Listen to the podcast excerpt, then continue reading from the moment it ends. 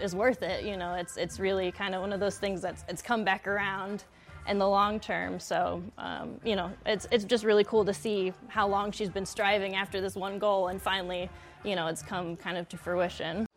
Employee of the Record Lounge, Annie Dillard, shared some challenges her boss, Heather Frary, faced from starting up her business during the 2008 recession to keeping it running during the pandemic. Of course, you know, whenever the world ended, that was pretty rough. We moved to doing like curbside and we always loved this location because we wanted to be more we moved away from east lansing. She was in east lansing for 10 years on right there on mac ave. We moved away from east lansing to like really like accommodate like a, a wider populace not because not just serving the college down there.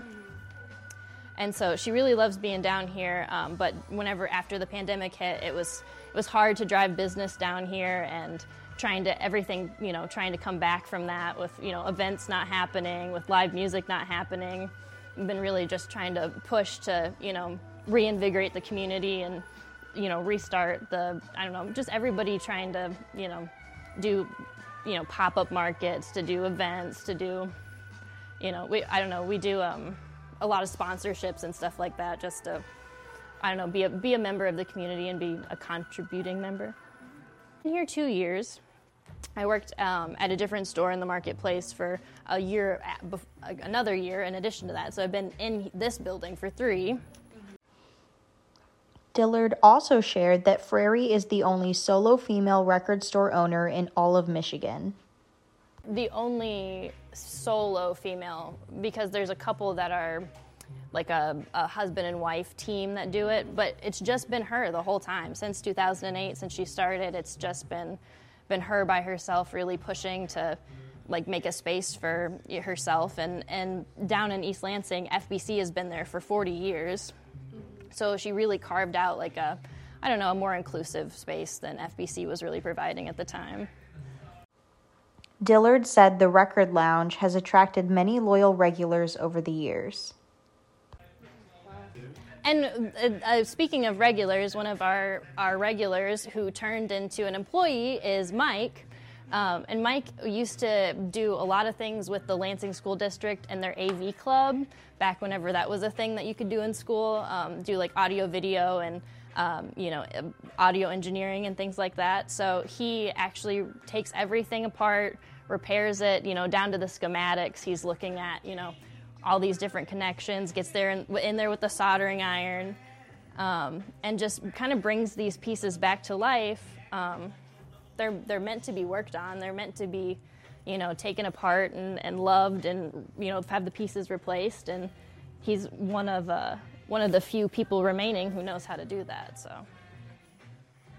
Yeah, and, and, these are really reasonable. I mean, for what he does to them and how he takes them apart. Whenever you compare to you know, the anonymity of buying something on eBay. This kind of provides, you know, especially older collectors, an ability to touch base with a, somebody who knows what they're talking about. And, you know, we do services here so you can bring it back in if something's not working, and the person who worked on it is going to tell you what's wrong with it. And that's kind of a thing of the past now. He's he's an old school kind of guy, and he kind of is a, a you know the last of these kind of dudes who really you know, doesn't charge a whole lot and really wants to, you know, just share his passion for the equipment. Loyal customers of the Record Lounge are attracted to the personal touch its employees have added to the store. And that, and that comes from Heather. That comes from Heather being friends with these people, you know.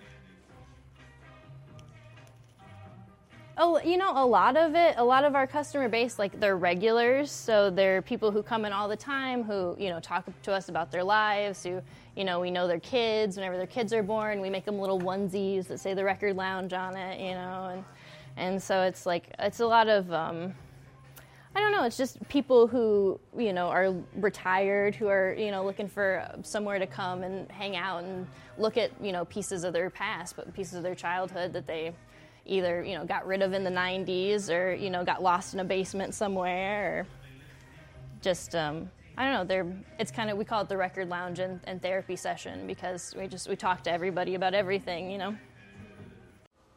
In addition to reliable customers, the Record Lounge also has reliable sources for its products. So we have a couple different sources. Heather's really good about being able to source stuff. Um, but we, we go through a music warehouse that's based out of Chicago. Um, it's called Music Direct, and they are a huge they are a huge benefit to what we do. Um, they are they they have a personal relationship with Heather yet again just through being an indie record store. There's probably 1,500 of us really that are doing this across the across the country. So we there's a kind of a, a, a tight knit community there, especially with the internet now we all kind of know each other. We have an awareness of each other. We, you know, we visit each other's stores whenever we go, you know, to di- travel to different places. So it's um, it's a little bit music direct, and then it's a lot personal on the ground. Hey, you have this record. Okay, it's still sealed. I, will you send it to me? I'll I'll cut you a little bit back. You know, it's it's a wheeling and dealing kind of business. Within the record lounge is an actual lounge area complete with cozy seating, vibrant decorations, and, of course, vinyls. This is a space for live musicians to play at store events or for favorite records to be played. It was here that Dillard shared one of her favorite records, Michigan Rocks. Let me pull my. I gotta pull Michigan Rocks always. You'll notice we have all of our amps and speakers kind of scattered around here. Yeah, we every once in a while we'll clear this space out and we'll have um, all of the above. Especially is a little local um, like hip hop activist group that comes in and they do like break dancing and beat battles and a bunch of different stuff. And they'll come in here and do that, or um, like out in the hallway and then back there. There's also a ton of like warehousey empty space that we've thrown shows at for you know different events like Record Store Day, for example we'll it'll always be super busy that day, so we'll always have you know we'll try to have like a little bit of food here and a, a show going on in the back. One event that features live music is Record Store Day. So there's two every year. There's um, the uh, Record Store Day proper, which is in April, and then there's Black Friday, Record Store Day, Black Friday, which will happen here in a couple weeks. So it's a it's a cool kind of um, indie exclusive. Uh, I'm doing, talking and doing things at the same time. It's kind of a cool like um, way for uh, indie stores to get like exclusive releases of different things that you can't get at Target or Walmart or something because they have all the money in the world and they can do exclusive releases all the time. But we partner with the organization Record Store Day to do to do those kind of cool releases that people are waiting for. Dillard may not have been born a Michigander like Frary, but she shared her love for Michigan music. But I love this record. This is a great. Um, this is on Seeds and, Seeds and Stems. Back in the day, this is like Detroit, Canton, just Bob Seger, The Stooges, MC5. You know, there's a little bit of, of, um, of uh, the Ted Nugent on here and the Amboy Dukes, Otis Redding, just um, kind of my favorite point of Michigan music. But yeah, this is a this is the lounge part of it. I'm from West Texas.